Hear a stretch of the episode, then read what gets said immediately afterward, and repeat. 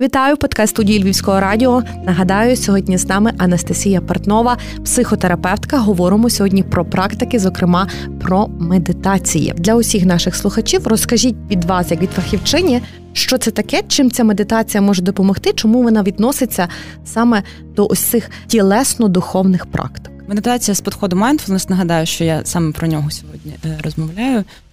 Вона пропонує нам усвідомлювати себе і всі події, які з нами з нами відбуваються. І формальна медитація, яку я пропоную сьогодні трошечки роздивитися, вона відбувається е, наступним чином. Ми просто вибираємо час, простір і сідаємо і починаємо спостерігати. У нас є три канали. Ну так, умовно поділяються.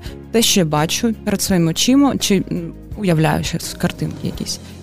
Те, що я чую, це там голоси, щось, шум, скрип і мої думки це те, що чую, а також те, що відчуваю в тілі. Всі емоції, всі там болісні, можливо, можливо, приємні якісь місця.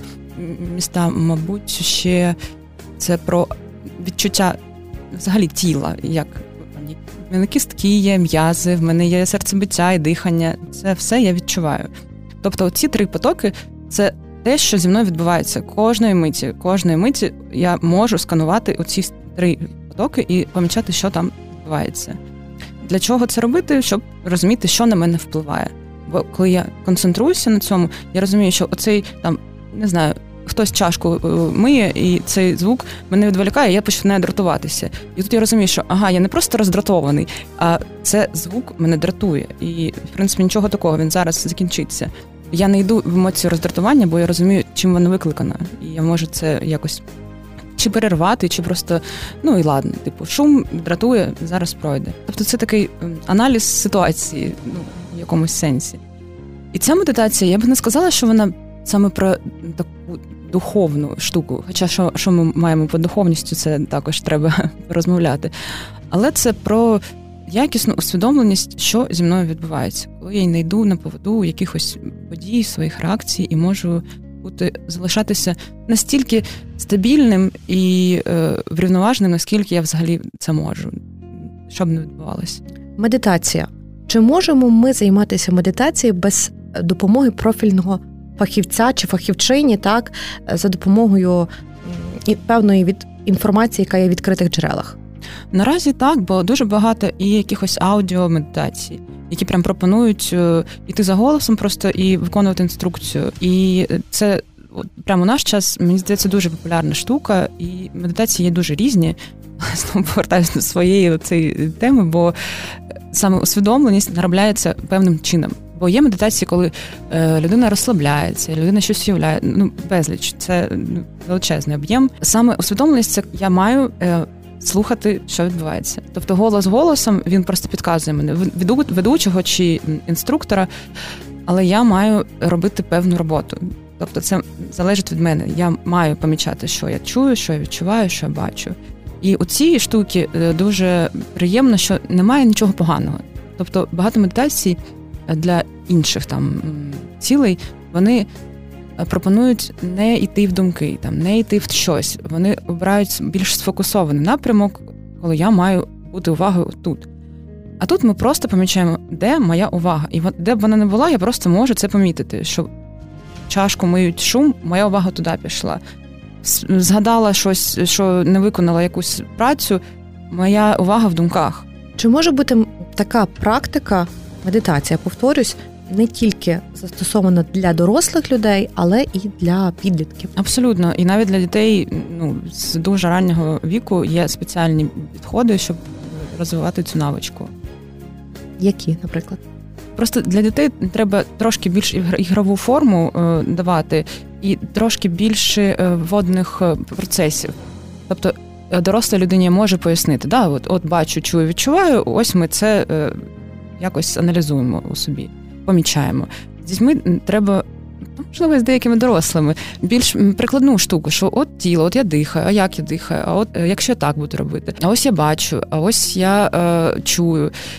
Просто більше е, якоїсь такої легкої інформації, більш легкою інформацією привернути увагу в тему, яку пропонується роздивлятися. Дозволю собі так сказати, чим може допомогти саме такий вид практики е, дитині з певними розладами?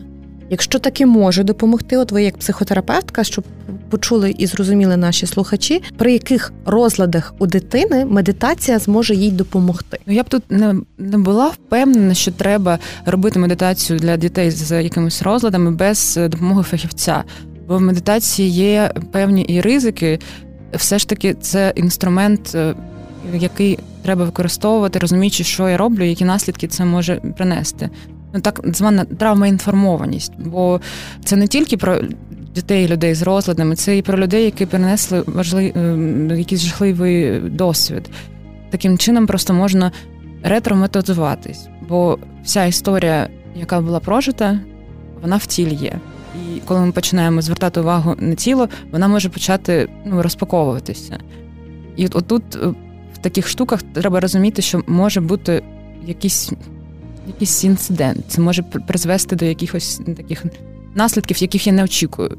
І отут спеціаліст нужен саме для того, що він очікує ці наслідки, і він розуміє, що можна зробити. Щоб е, як то кажуть, щоб просто встигнути в цей момент, не допустити якоїсь певної. Проблеми чи біди, вірно? Ну так, що спеціаліст може пояснити, що це нормально, що це реакція, ми її якось могли предсказати. І е, зараз ми з нею будемо якось далі рухатися. Бо якщо немає поруч людини, яка каже все добре, е, це може визвати ну просто паніку, шок. Ну, будь-якої дитини не повинна то. бути безпека. Тобто дитина, підліток е, повинна відчувати безпеку, навіть якщо застосовуються якісь певні тілесні практики, навіть в ігровій формі біля дитини повинна бути, ну як на мене, людина, з якою їй буде безпечно. Ну так, ця людина має розуміти, що відбувається. І має знати план А, план Б і план Ж обов'язково. Чи можемо ми назвати йогу також практикою? Ну так, це тілесна практика вже ж. Це також е, величезна увага в тіло. Як ми можемо собі допомогти розвантажити себе внутрішньо, ментально за допомогою таких тілесних практик? О, ну тілесні практики це також мій фах ще раз повторюся, що все, що ми проживаємо, все, що відбувається, воно в тілі є. Тобто, у нас є не тільки пам'ять, ну ця наша пам'ять, що я можу щось пригадати, а ще й тілесна пам'ять, яку ми не завжди усвідомлюємо, але це певні, е, це певна картина в тілі зажимів, е, це певні напруження в тілі, це певні події, які можна, е, аналізуючи тіло, скануючи його і рухаючись, якось розминаючись певним чином, можна їх якось розпакувати, їх можна інтегрувати, інтегрувати у свій досвід, в тому числі тілесний, психічний досвід. І тому саме через тіло дуже багато всього такого пропрацьовується, що у вербальній комунікації недоступно просто. Бо щось ми витісняємо. Ось, а десь ми просто навіть не пам'ятаємо чогось, але воно є. І ось коли ми йдемо в тіло, просто навіть якісь дотики, ну вірні з такою уважною інтенцією, вони можуть розпакувати цей досвід, вони можуть допомогти людині щось допрожити, усвідомити і інтегрувати, якось прийняти це. Як довго потрібно займатися практиками і тілесними, і не тільки нормалізувати свій практики такого роду, вони гарно, коли входять у життя як постійна рутина. Це може бути щось маленьке. Просто я можу кожний ранок робити щось своє і знаючи, що для чого я це роблю, з якоїсь цілі. Ну, це так звані формальні практики, які я роблю, і вони якось мене підтримують, вони дають мені це відчуття врівноваженості. І це така приємна рутина, яка стає частиною мого, мого життя. Якщо ми говоримо про якусь там екстрену допомогу, чи коли я йду на, на сесії до психотерапевта з е, досвідом тілесних практик. Це дуже залежить від того, що я хочу, ну, що в мене за історія. Можливо, це один сеанс, можливо, це 10 сеансів, можливо, це рік роботи. Тут немає якогось. Тобто це все індивідуально? Ну так, це дуже індивідуально. От в вашій практиці, так? Хто до вас найчастіше звертається по допомогу?